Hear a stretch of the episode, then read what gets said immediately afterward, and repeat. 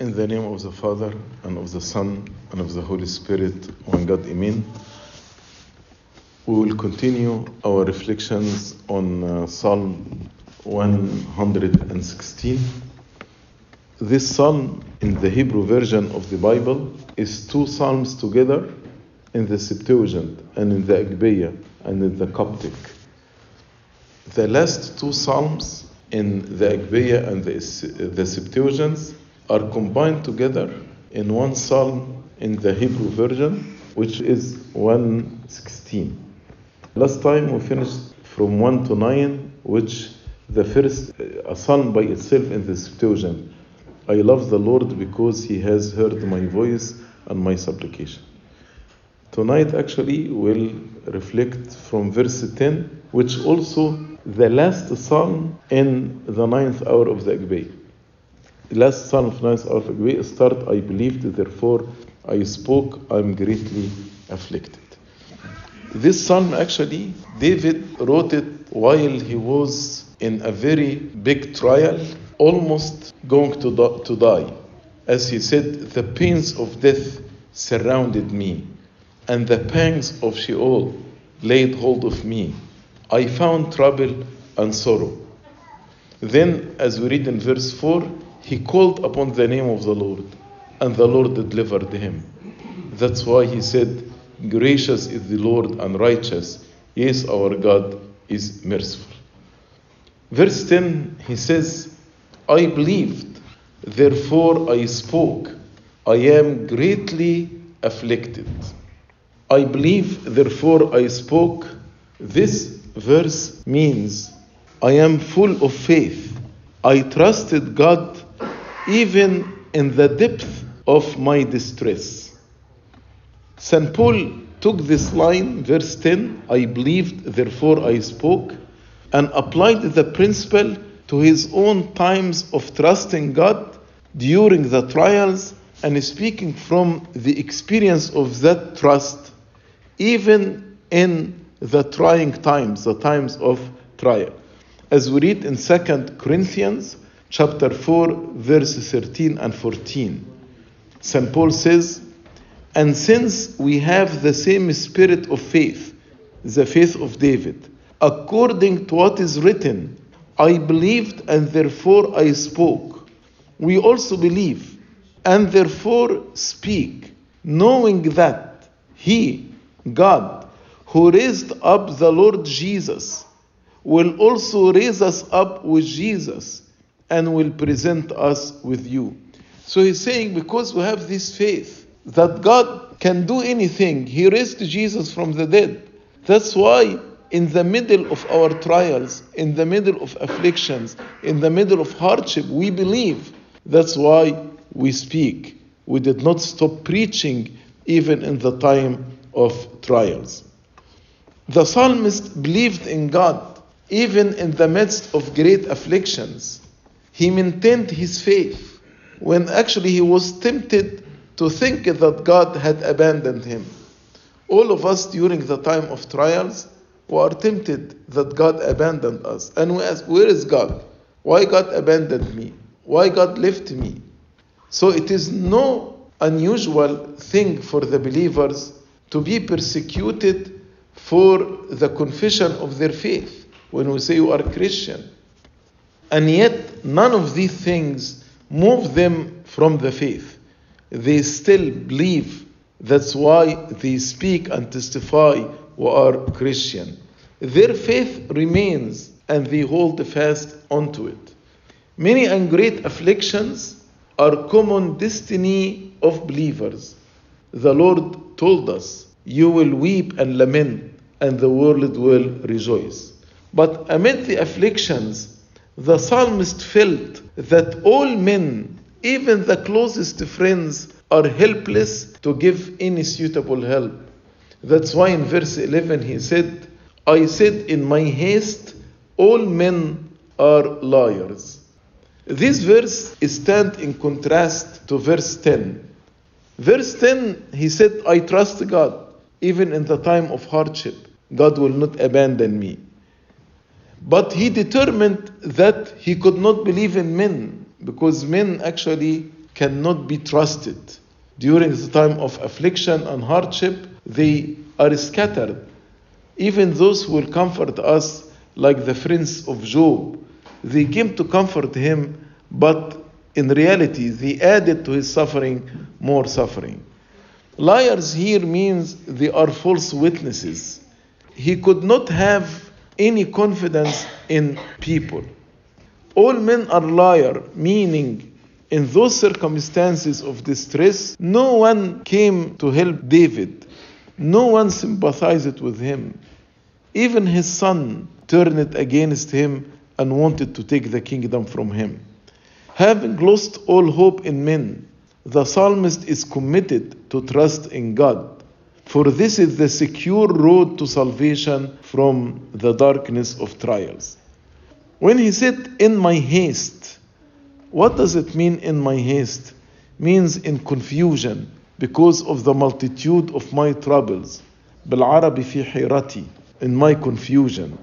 According to St. Augustine, by my haste, he means fear in my fear, which when the persecutors threaten and when the suffering or of torture or death impend, human weakness suffers. We are confused and we feel that we are suffering.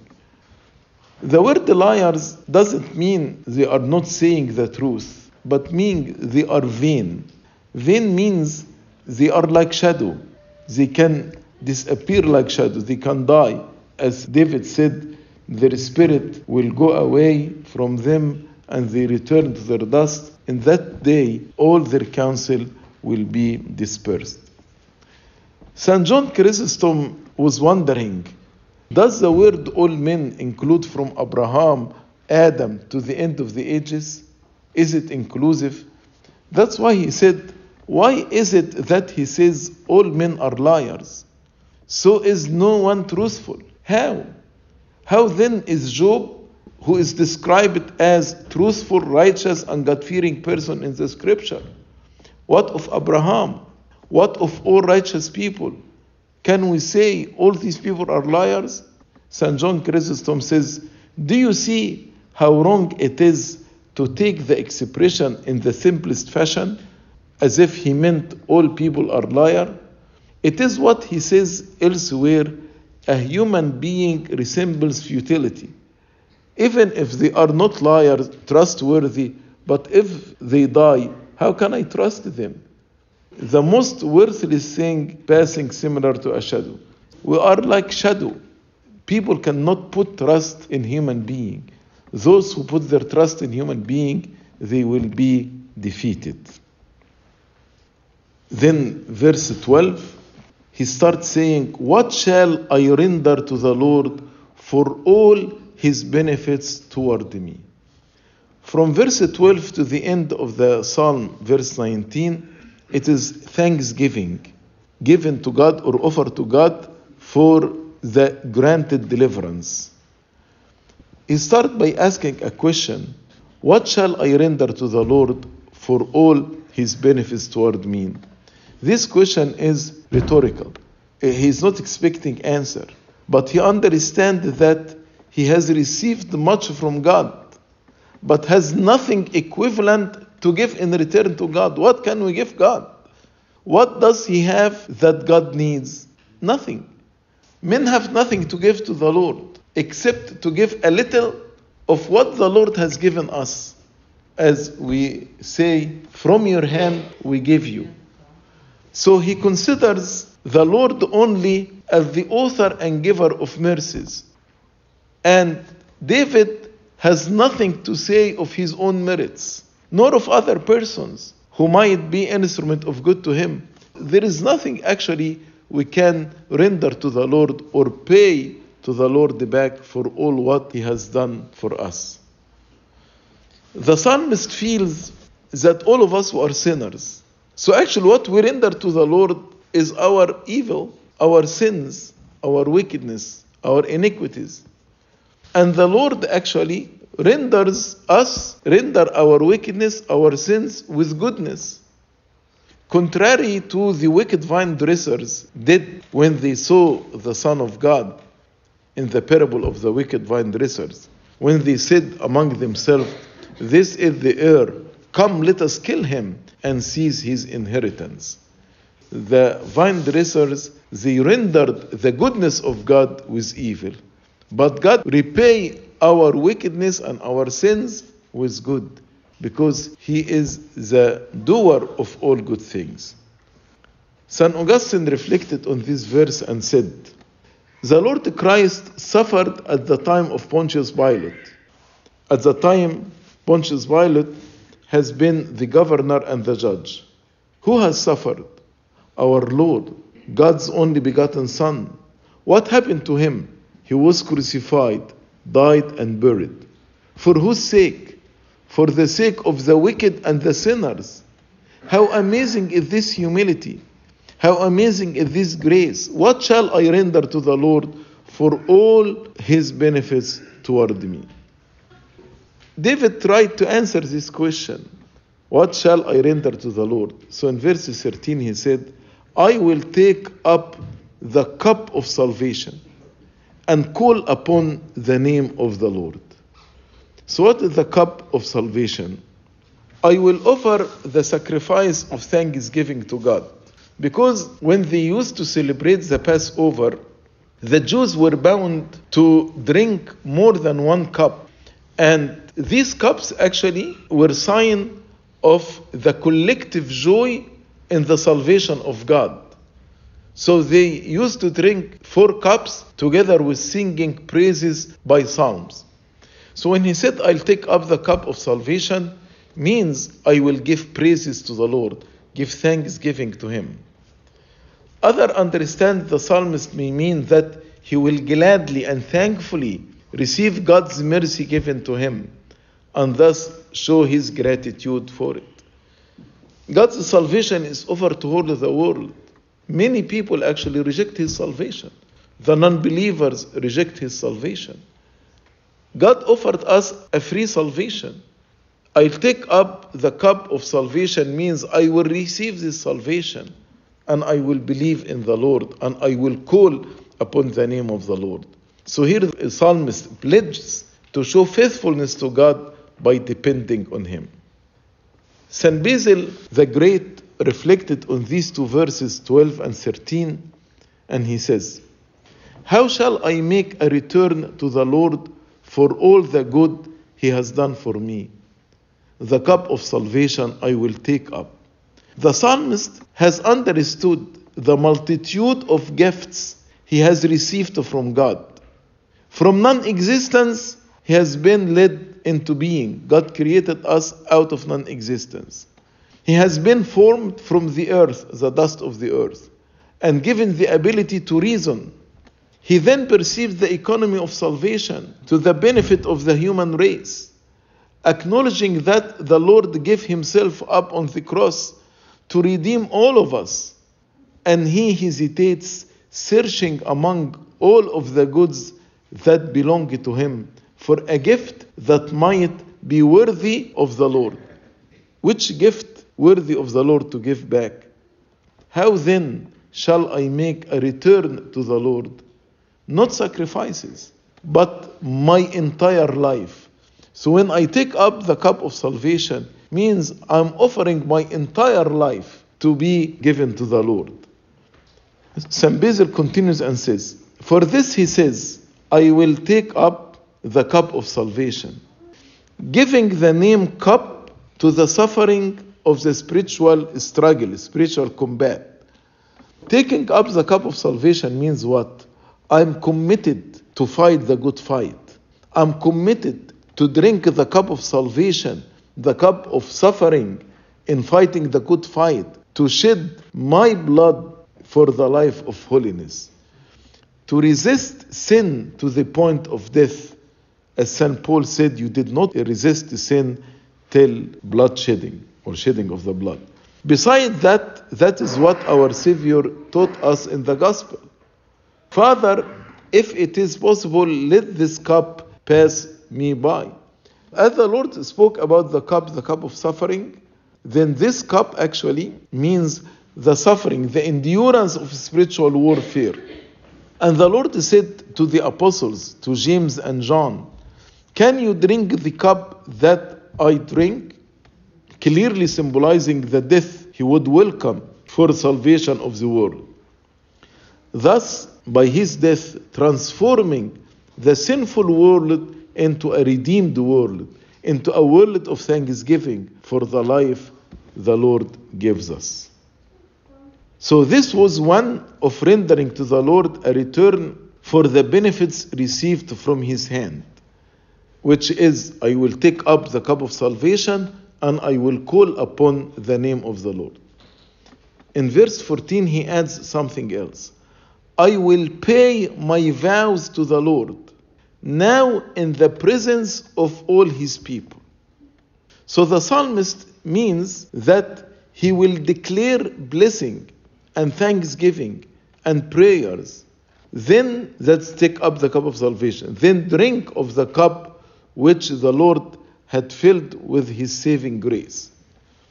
The psalmist is saying he will drink from the ceremonial cup, the cup of sacred offering. That's a sign of acknowledgement for having been freed and find ultimate fulfillment in the cup of the Lord. Ceremonial during the celebration of Passover. When we celebrate the divine liturgy, the liturgy is the privileged place to raise up acceptable praise to God our Savior. That's why Jesus Christ refers to this in the institution of the Eucharist. And St. Paul called the chalice of blood the cup of blessing, as we read in 1 Corinthians chapter 10, verse 16. The cup of blessing which we bless, is it not the communion of the blood of Christ? And the cup of blessing, the same meaning of the cup of salvation. Another answer of how the psalmist will respond to God's goodness is in the vows to be paid publicly before the congregation. A vow is a sacred promise to God. Some people used to present vows to the Lord when they are passing through troubles, affliction. The vows can be either money or sacrifices.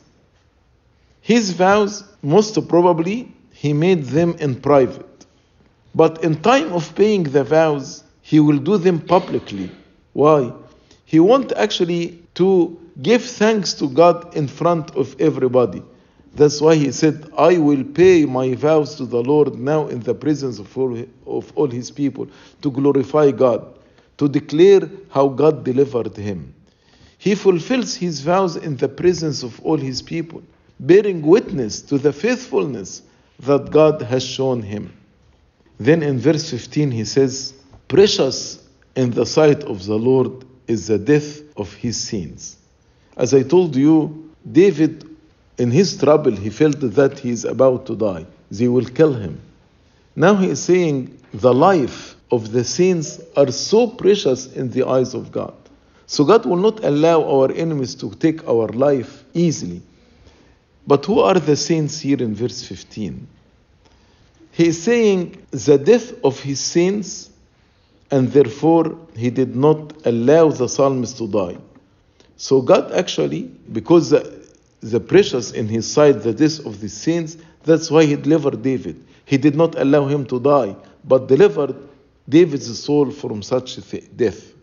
Saints means the kind people, the merciful people, the godly people, those whose life manifest their deep faith in God, those who have determined to allow God and His law to shape their lives, those who are living the life of repentance.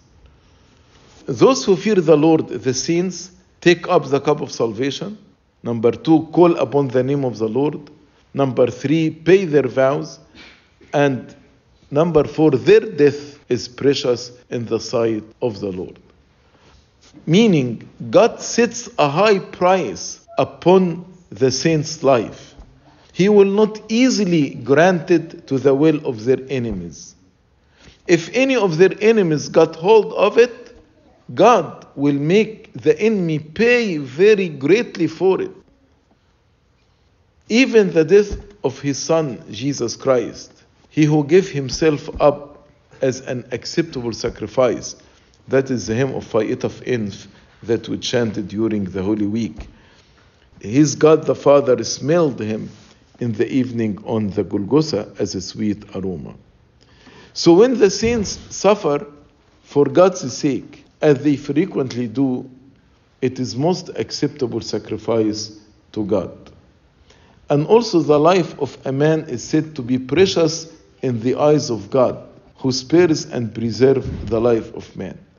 So we can see here that God's people are precious in his eyes, both living and dying.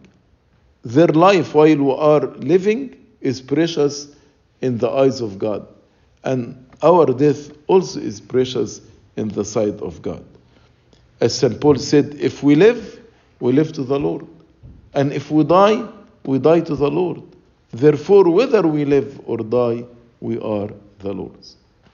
St. Augustine says, He purchased our life by His blood, which He first shed for the salvation of the slaves, that they might not hesitate to shed their blood for the Lord's name. We are servants of God, we are slaves by nature. So if God shed His blood for us who are slaves, then we should not be reluctant to shed our blood for God's name. So the psalmist states that precious in the sight of the Lord is the death of those who are devoted to Him.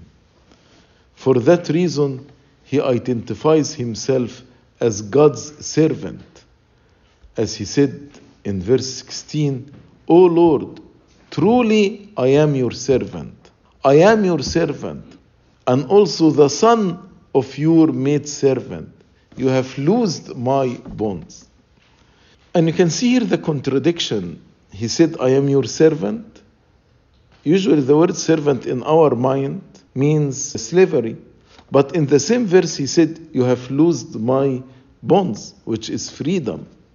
How come?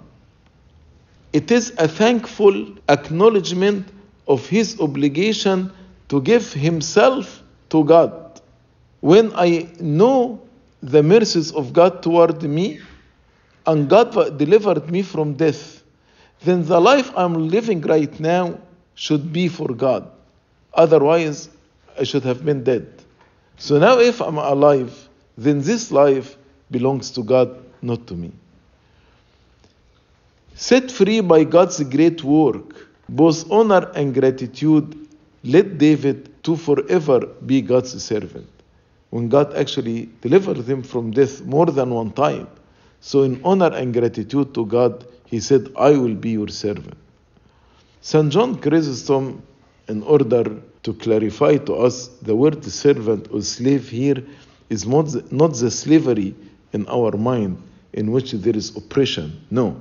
He said he is referring not to ordinary slavery, but to that in keeping with a warm feeling and affection, aflame with desire. So here the servant loves his master, which is actually the highest crown. And then David used a very beautiful uh, phrase here when he said, I am your servant and I am the son of your maid servant. This is a beautiful Eastern expression to indicate one who has been born in the master's own household. In Exodus chapter 21, verse 5 and 6, we'll explain this verse about if a master has a servant. And then, because the masters deal with the servant so kindly, so lovingly, so at the time of the Jubilee in which this servant should be released, the servant comes to his master and say, I love my master and I want to remain with him because I see my life away from my master, even if I'm free, is more actually pitiable than if I continue as a slave in my master's house. Then, when he is a slave in his master, the children are born they are born of the mother who is maid servant to this master. That's what David meant. I am the son of your maid servant. So, if the servant plainly says, I love my master, my wife, and my children, I will not go out free, then his master shall bring him to the judges. He shall also bring him to the door, to the doorpost, and his master shall pierce his ear with an awl, and he shall serve him forever. So the psalmist humbly and joyfully profess his belonging to the house of God. My mother is born there, and my ancestors are born there. So I belong to the family who is united to God in love. We choose by our own choice to serve the Lord and to worship Him. So I am the son of your maidservant. I'm a son of a mother who was devoted and did devote her son to God's service. St. John Chrysostom says, The son of your maidservant, that is, we have been in your service from of old and from the time of our ancestors, which was exactly what St. Paul cited as the greatest adornment in the case of Timothy, when he said to Timothy, When I call to remembrance the genuine faith that's in you, which dwelt first in your grandmother, Lois, and your mother, Eunice, and I am persuaded is in you also. So Timothy can say, I am the son of your maidservant. And again, he said about himself, a Hebrew born of Hebrews. Saying the son of your maidservant emphasizes the psalmist's perpetual servitude. As he said, he shall serve him forever in Exodus 21, verse 6. So this means, I will serve the Lord perpetually. Then, after acknowledging his servitude to the Lord, the psalmist also acknowledged his God given freedom. You have loosed my bonds. It is because the psalmist is a voluntary servant, not oppressed servant, but by his own choice chose to serve the Lord, serving God out of gratitude. So God has heard him and has saved his life. It is only natural then that he will pledge true loyalty to God. Some of the fathers believe that the word of the son of your maidservant may point to the Lord Jesus Christ, who was born of Virgin Saint Mary without the seed of man, and she said, I am because God has looked to the lowly state of his maidservant. Verse 17 I will offer to you the sacrifice of thanksgiving, and I will call upon the name of the Lord. From verse 17 to 19, the psalm ends through the words of the psalmist, praying by recalling the rite of thanksgiving that will be celebrated in the courts of the Lord's house. The sacrifice of thanksgiving or the Passover. That's why he said, I will offer to you the sacrifice of thanksgiving. As you know, there is burnt offering, peace offering, which is the sacrifice of thanksgiving, sin offering, and trespass offering. So he said, I will offer to you the sacrifice of thanksgiving. I will call upon the name of the Lord. Then he repeated again, I will pay my vows to the Lord now in the presence of all his people. Where? In the courts of the Lord's house, in the midst of you, O Jerusalem. Praise the Lord. So he is committed to offer the sacrifices in the court of the Lord's house. And he repeats that he will publicly give thanks to God and praise God because he cannot repay God for saving his life. What can I render the Lord? Nothing. That's why what I can offer to give thanksgiving. Sacrifice of thanksgiving is more acceptable than all ceremonial sacrifices and therefore the psalmist determined to offer them. In verse 18, he confirmed what he said in verse 14 I will pay my vows to the Lord now in the presence of all his people. And the repetition, when he repeated verse 14 again in verse 18, keeps us at the altar with a public sacrifice of thanksgiving. So the determination I am standing at the altar of the Lord offering sacrifice of thanksgiving. Publicly, he will not offer his praises in a corner, but service for God. He will do it in the presence of all His people. That's why you cannot celebrate the Eucharist. By the way, means Thanksgiving. Eucharist, Eucharistia, Thanksgiving. We don't celebrate it in hiding. We celebrate it publicly. Because all of us, when we come to the liturgy, we are coming to do what? To offer a sacrifice of thanksgiving to God for all what He gave us.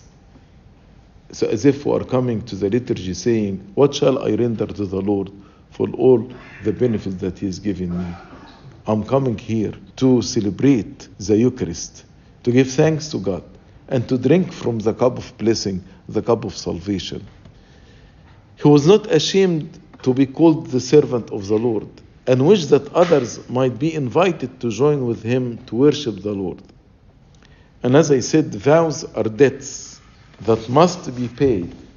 As we written in Ecclesiastes chapter 5, verse 4, it is better not to vow than to vow and not pay. That's why the psalmist said, I will pay my vows.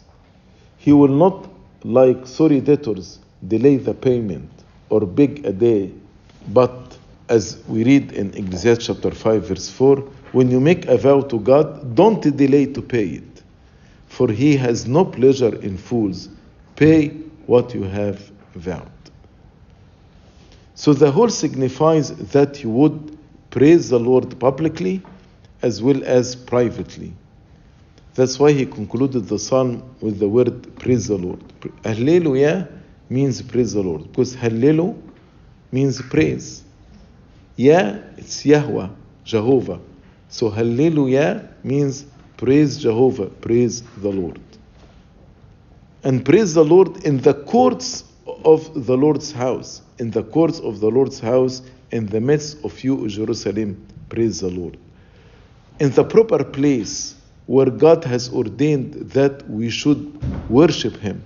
That's why we come and we praise the Lord here in the church, in the court of the Lord. We offer sacrifice of thanksgiving, the Eucharist. The psalm ends with Alleluia, both as declaration of personal praise and a call to God's people to join David with the proclamation and praising God. This psalm is not testimony to what God has done in the past, but it gives hope for us that God will deliver us in the future. When we go through difficult time or in trials, when we pray this psalm, this psalm give hope to us that as God delivered us in the past, He will deliver us also in the future. Most of this psalm has been applied to our Lord Jesus Christ and to His church. In this way, it has been considered as a prophetic psalm. The celebration after deliverance draws us into the suffering of Jesus as his offering to God and to us. He suffered, and then we celebrate the Eucharist for this sacrifice. He sacrificed ourselves to save us and to deliver us. So Jesus himself has become a sacrifice, and now we benefit from his faithfulness to God the Father, because all of us who are cleansed and purified through his blood. This concludes Psalm 116. Glory be to God forever and ever. Amen.